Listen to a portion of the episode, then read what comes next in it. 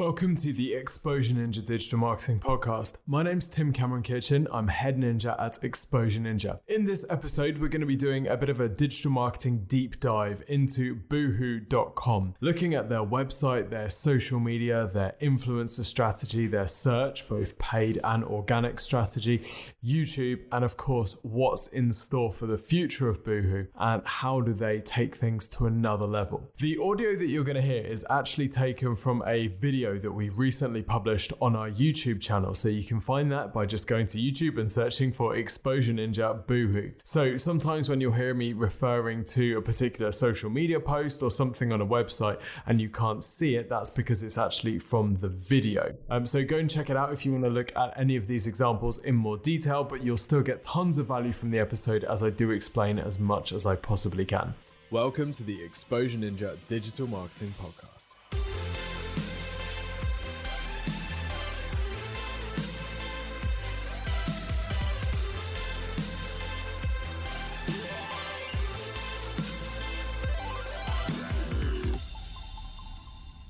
Okay, so before we get into the digital channels, we're going to give a bit of context on Boohoo's growth today. So it came from humble beginnings back in 2006, floated on the stock market in 2014, and it's seen dramatic revenue growth from 130 million in 2015 to over 1 billion in 2020. However you slice it, that is one hell of a growth curve.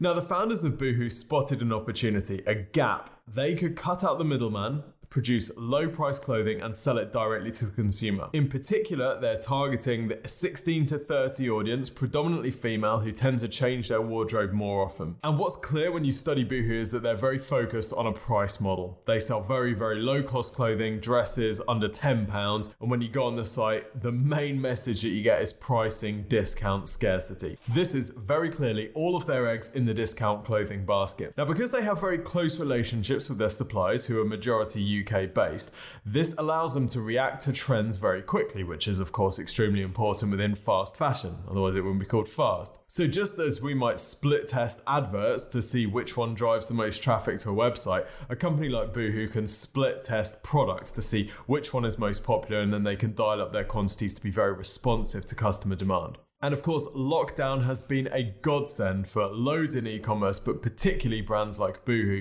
who saw their sales increase 45% in the five months to May 2020. Okay, let's take a look at their digital marketing. The first thing that we're going to analyze is their website. Now, we're estimating that the Boohoo site is attracting around 70% of its users on mobile, so it's relatively pointless analyzing on desktop. Instead, we're going to have a look and see what it looks like on a phone. Now, we're also going to compare it to the ASOS website because they are fairly comparable. Now, fairly common common amongst any site where there is a mobile app is you get this little pop up at the bottom which is trying to get you onto the app, which is fair enough. But if you have already installed the app, this is pretty annoying. I already have the app. So this is pretty annoying. So first impressions when you land on the page, they don't do any attempt to set the scene and really tell you what the site's about. They don't really need to because Boohoo has such strong brand awareness that you don't really need to say, hey, we sell clothing to 16 to 30s, right? It's obvious. You know. Now, at the time of recording this, obviously they have a promotion. I don't know if you picked that up. We've got this flashing voucher discount thing. We've got a scarcity with the countdown timer. Now, it's very clear that they're selling on price, and this comes through throughout the site. So, what we've got at the top of the page is we've got basically offer categories. These aren't particular product categories, they are just offers. There's no tops, there's no dresses category. This is just offers. They're just trending things that they want to show you. We have to scroll down to see uh, particular product categories, and even then, these are curated to be tailored to the end of lockdown. Now, I haven't been out to brunch for a while, but when I did last go out to brunch, it didn't necessarily look like this different target audience. We have to scroll down quite far down the page until we do get some product categories, namely dresses, tops, curve, and then that's it. Now, I've got a bit of a criticism here, and that is the size of these images. This is something that comes up across the Boohoo site. The size of the images that they use is so massive that there is a huge amount of scrolling required to use the site. It gets worse. Obviously, the main way of browsing this site, because there aren't particularly straightforward product categories from the homepage, is going to be through the menu. So we've got this full screen menu, which is absolutely fine, except it's chaos. we've got blinking, flashing things. We've got two separate blue things. Now, I'm trying to understand the design language and whether a blue highlighted menu option is something that I should click on. If it is, then why is that banner at the top also blue? Because they probably don't want me to click on that because that's going to take me out of the menu which I'm navigating through. So there's an inconsistency here. The next inconsistency is with these categories because we've got conflicting categories. New in, fine, that makes sense clothing, well, this is like a top level category. Then we've got activewear, lockdown lifting, which is a promotional category, tops, that's the product category, dresses, summer, shoes and accessories, beauty, and then shop by fit, which isn't a category. So we've got a, a mixture of product categories, top level categories, promotions. Now, that wouldn't necessarily be an issue, except that it's coming at the expense of product categories. Let's say I wanted to shop trousers, for example. Well, now they're relying on me noticing that there is a clothing top level category in amongst all of these product categories, which I may not do. And the first time I visited the site, I didn't. Anyway, let's go with that and let's click it. So we've now got this complete list of product categories in no apparent order at all. They're not in alphabetical order, so I've got to try and dig through in order to find the thing I need, despite there actually being no logical order to them whatsoever. It's a nightmare. Now, visual chaos seems to be the now visual chaos seems to be the theme on the site. We've also got these little images down here which are too low resolution and way too small on the largest iPhone that money can buy to see what's in the picture. So I doubt anyone's ever made a navigational decision based on those images. So let's just get rid of them. Let's make things a bit simpler. Okay, let's compare this to ASOS. Now, ASOS has a much more ordered and calm approach to navigation on their site. The first thing that we're offered is the choice to shop women or shop men. This makes sense. This is an easy, logical decision that any visitor can make, and it immediately takes them to a section of the site that is relevant for them. Remember that with menus and navigations, we ideally just want to give people a series of very simple choices to make. We don't want to force them to hunt. We don't want them to have to choose through a huge range of different options. So, shop women, shop men, that makes sense. I can very easily get to the next stage. But let's check out their menu. Again, we have a similar sort of thing with women and men. However, this menu isn't full screen. The images are larger, so I can actually use them to browse. And then they're very clearly just directing people to this clothing category. That clothing category isn't fighting for attention with tops and bottoms and dresses and skirts and loungewear and supersets, you know, all this stuff. It's not fighting with all of those. So if we just give that a click, we then go into a very ordered, in fact, alphabetically ordered list of product categories. It's extremely simple and easy to use and makes this feel like a nightmare. Anyway, let's go through the process of buying some trousers. Let's see if I can find trousers on this site. So we're now onto the product category page. Now this is a key page layout for an e-commerce site like Boohoo because this is where cold product category traffic, like people searching for women's trousers, is going to come through. It's also the first step where people start to get a feel for the sort of products that are on offer. So it's really important that we make these product category pages extremely browsable, very easy to use, and help people get to the products that are right for them as quickly as possible. Now, clearly, for a site like Boohoo, which has 39 pages of trousers, is all about helping people find the right products for them. Now, whether you do this through saying refine by or whether you say filter, I would tend to go for something like filter because it's more logical and it's a little bit easier to understand. But nevertheless, we have refine by and it seems to work. We've got all the different options that we would expect, so that is fine. Another criticism I have of this, again, we're back to the amount of products that are visible on a particular page. So, because we've got so much white space between each product listing, we don't even get two full product listings on this massive iPhone because there is so much white space between each product. We don't actually get four full listings per screen. We only really get one group of full listings per screen. Now, again, if we compare this to ASOS, for example, let's say that we go for uh, trousers, we can see that we get the full two listings per screen. And actually, as we scroll down, we start to get more like three because they're using smaller images and there's much less white space between each group of products. Another thing I don't fully understand is why they've taken up space at the top of the page with pagination. This doesn't make any sense for me because I'm not going to be ready to scroll to the next page until I've seen exactly what's on this page.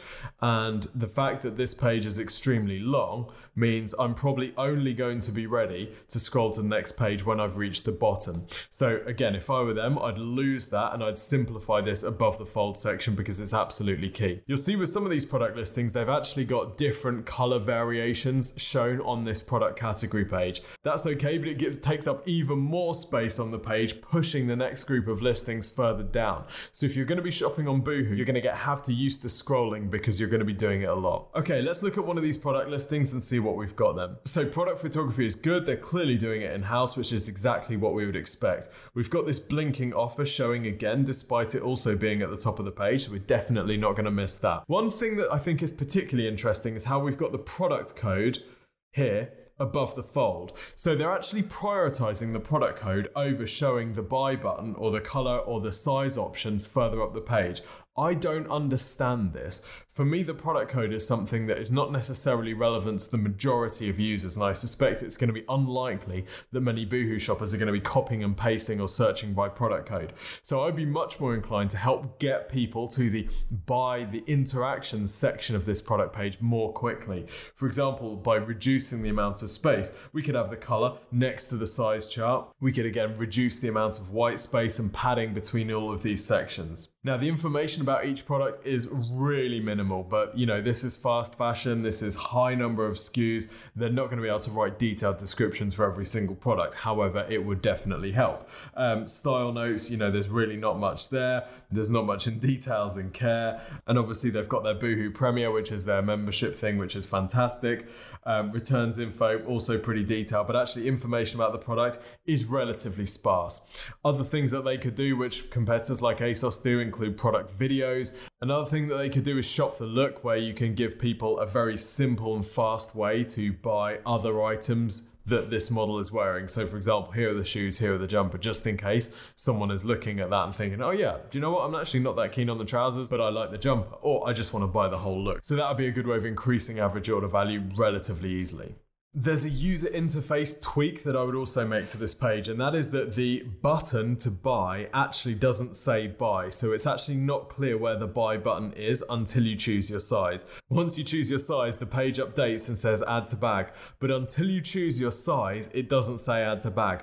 Now, I much prefer the ASOS implementation of this. Sorry, Boohoo, it's true. Where you click add to bag and it says, oh, you need to choose your size. This is a much better way of doing it because it's very, very clear for people. The trouble with Boohoo's implementation is that you actually don't know until you've selected the size, you don't know where the buy button is, and it's initially confusing to see what you're actually supposed to do. It's a tiny piece of friction, but with the amount of traffic that this website's getting, it's removing those pieces of friction, which will give a noticeable increase in conversions. So that's the website. Plenty of low hanging fruit, but it'll be interesting to see how, with acquisitions of more digitally strong brands like Debenhams, um, actually Boohoo is able to enhance their website and put a bit more energy into the user experience stuff. Who knows? Okay, so now let's take a look at Boohoo's social media because if I'm honest, this is where they really excel. On their Facebook page, for example, 3.7 million followers, their engagement rate is awesome. Even on product focused posts, the engagement is strong. Now, one of the main reasons for this will be that they're sharing these engagement type posts like this, which get good engagement, and then they'll share product posts as well. So the product posts will kind of surf a bit of the wave of organic engagement as they've shared these uh, more kind of engagement focused posts.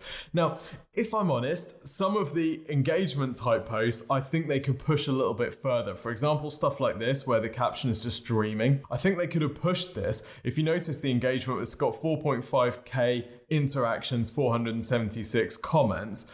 But if we take a look at something like this, for example, well, this has had 2.5k interactions, but 7.5 comments because they're actually asking a question, tag someone who comes to mind. So I'd be interested to see how they can use this kind of engagement strategy, saying, you know, where are you heading after lockdown ends? So let's compare their engagement levels to ASOS's. Now, ASOS has a bigger following on Facebook, almost double the number of followers, but the engagement is much, much, much, much lower. We're getting like dozens of likes, and it's not uncommon for there to be absolutely no comments at all on their posts. When they do post something that is slightly memey, they get a much better response, but it's still nowhere near what we would expect for this number of followers. And it's a similar story on Instagram. Social Blade shows us that ASOS are getting around about 0.09% engagement rate on their Instagram posts, whereas Boohoo is enjoying a 0.2%. Now, these might not seem like big numbers, but with the size of following that they've got, namely 7 million followers for Boohoo, and 11.4 million for ASOS.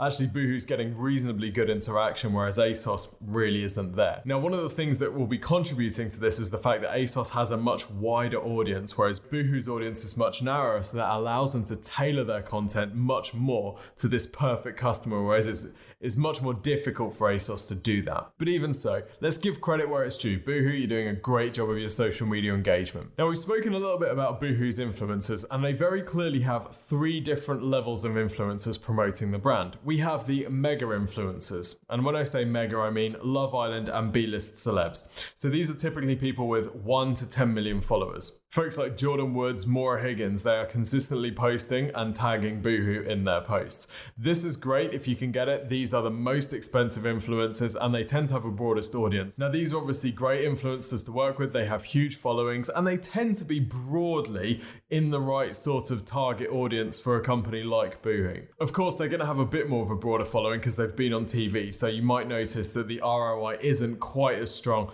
as some smaller, more targeted influencers, but because of their reach, the brand awareness that they provide is massive and undeniable. We also have macro influencers, so these are typically what we'd say 100k to 1 million followers. People like Emma Tamzin, Emily Philpott, who have a smaller following but tend to be more focused and more likely to be Boohoo shoppers. And then we have the micro influencers, so these are like 10k to 100k followers. Now, most of these are probably not being coordinated in an influencer marketing campaign. A lot of these will be posting about Boohoo in order to try and get on their radar and also to try and get on the radar of other brands, which might be more likely to work with people with a smaller following. Okay, let's move over to YouTube because actually Boohoo is pretty big on YouTube. You'll notice lots of people posting Boohoo hauls, and these are typically getting tens of thousands of views, sometimes over 100,000 views for their Boohoo hauls where they try on their clothing. So you might expect that Boohoo's own YouTube channel will be really strong, right? Well, 11k subs. For a company that gets 2.7 million brand searches per month on Google, that is mental. And by the way, if you're enjoying this video, consider subscribing to the Exposure Ninja YouTube channel. We're trying to beat Boohoo, and we're almost there. so what's going wrong? Well, when you look at the videos that they're posting, it's fairly clear that there doesn't really seem to be a consistent strategy. Most of the videos that they post these days are campaign videos. These are 15 to 30 second short videos, which they're probably using as ads. Um, there's no attempt to really build a personality with the brand. A year ago, it does look like they were testing a podcast, but they didn't really stick it out long enough to get the results. So so after a little while, it looks like that has been canned. I think this is a real shame. YouTube is hard to build subscribers, but the great thing about it is it increases exponentially once you start getting some traction. So I'd encourage Boohoo to stick with it, to experiment with different angles, bring in some of your influencers and your ambassadors, and make them the star of the channel instead. That's going to mean that they promote it on their channels, which is going to grow your subscriber base, which is really, really going to help. I would stick with this. I think it's an important channel, and particularly with the recent announcement of YouTube YouTube now detecting products in videos and showing listings against them, I think this is going to be a game that you want to play more. Okay, let's talk about search. Now, search is going to be really important for Boohoo's future, particularly as Mahmoud Kamani, after buying Debenhams, said, Our ambition is to create the UK's largest marketplace. Our acquisition of the Debenhams brand is strategically significant as it represents a huge step which accelerates our ambition to be a leader, not just in fashion e commerce, but in new categories, including beauty, sport, and homeware. So, in order to compete compete in those categories, we're going to need a very, very strong search strategy because we're going up against huge department stores, huge homeware beauty stores like the Hut Group, which have massive capabilities within search. So, first, let's take a look at how Boohoo's popularity in search has evolved over time. Now, clearly, we saw a huge increase over the past decade, uh, but things seem to have taken a little bit of a level off. Now, we've seen this with other companies where they start to reach a saturation point, whereas actually everyone who is familiar with Boohoo already knows them, so they're not really going to increase their volume of branded search. And it's now time to go after product category search. So start targeting broad product terms like hoodies or dresses and things like that. So let's have a look at how they're doing on those. Now, what we can see from SEMrush is that actually their estimated search traffic has dropped since the middle of last year. And what seems to be happening is that they're picking up the majority of their traffic for branded search terms, so things around Boohoo. Now, this isn't necessarily a bad thing because there is a huge brand volume for Boohoo, 2.7 million searches per month. So targeting product category searches like dresses, jeans, will be the next level of growth. Let's just have a look at the non-branded terms that they're ranking for. So I'm just going to add a filter which takes takes out anything with Boohoo in. And by the way, if you like the look of SEMrush, you can get a free trial by going to thankyouninjas.com. The free trial isn't publicly available, it's only for people who watch our videos, so go to thankyouninjas.com and check it out. Okay, so we're looking here at the non branded search terms for Boohoo, and we can see that yes, they're ranking for some of these product categories uh, maternity dresses, ripped jeans, lace bodysuits, sock boots. But the volumes on these terms aren't particularly high, and you'll notice that these aren't the broadest terms overall. So, for example, loungewear ranking position four, so still some room to move there. But jeans, dresses, socks, boots, these aren't terms that the site is ranking particularly well for. Dresses, we're on page one in position five. That's a huge term with a lot of search volume. So it'll be those sorts of terms that there is room to improve the targeting on and see how much more ground we can take. Now, if we compare this to ASOS, which has much, much stronger organic traffic volume and seems to be continually increasing, we notice that actually they're ranking really well for key terms like hoodie, jeans, bikini, all these position one, coat, bucket hat, jumpsuit, joggers.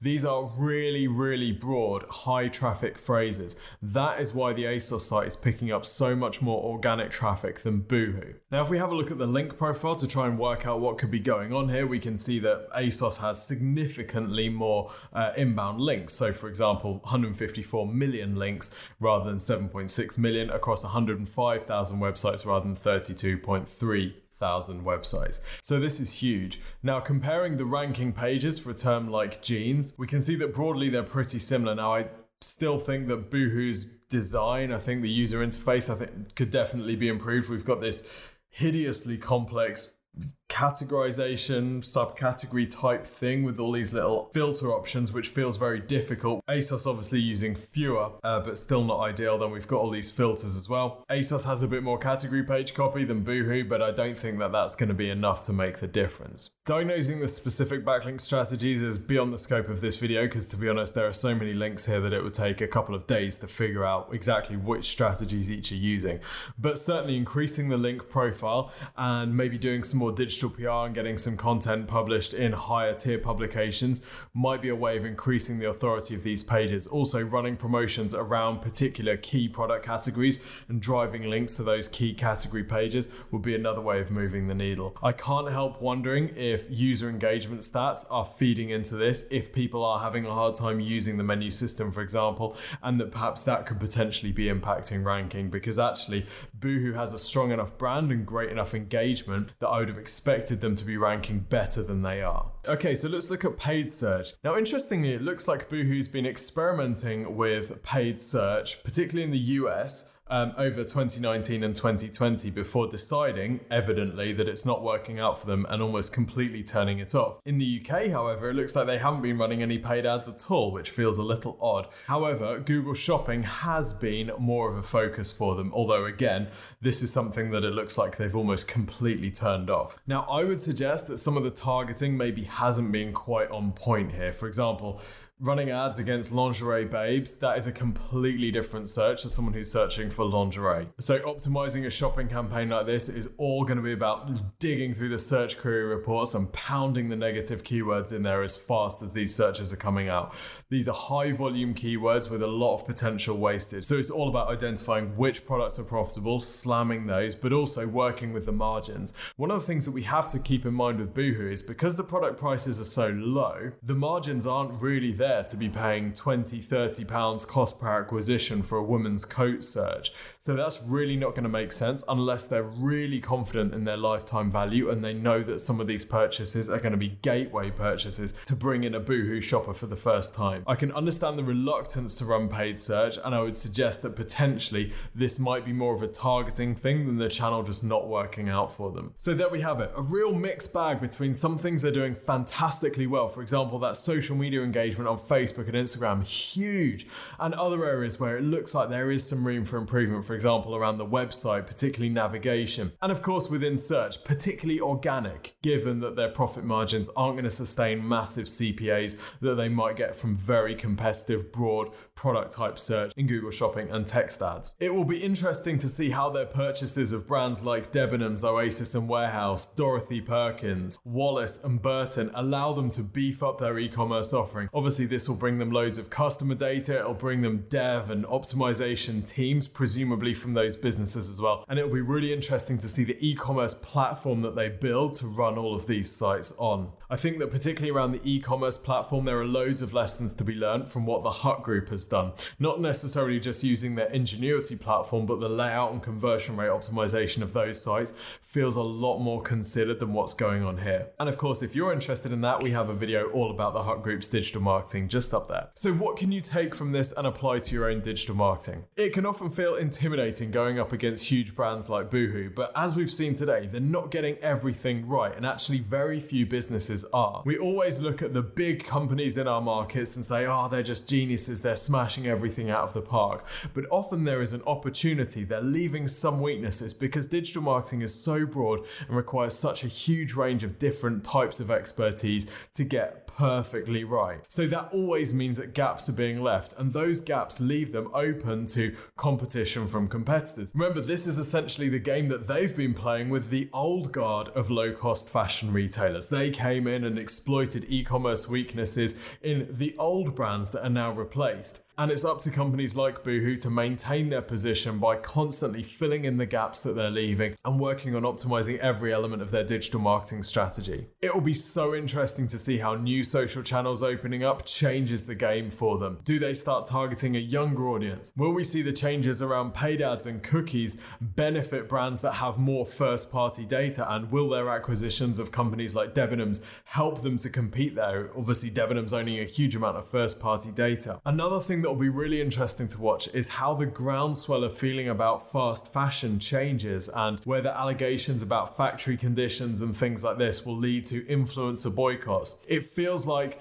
we haven't really decided as a society what we think of these things yet. So it'll be important for Boohoo to stay right at the top of those conversations and make sure that they are completely aligned with what their target audience is thinking about the price versus working conditions balance there. I hope you've enjoyed this video. If you haven't enjoyed it, then I hope that it's been moderately useful. If you'd like us to analyze your website, then you can request a free website and marketing review from Exposure Ninja. Don't worry, this won't be public like this one.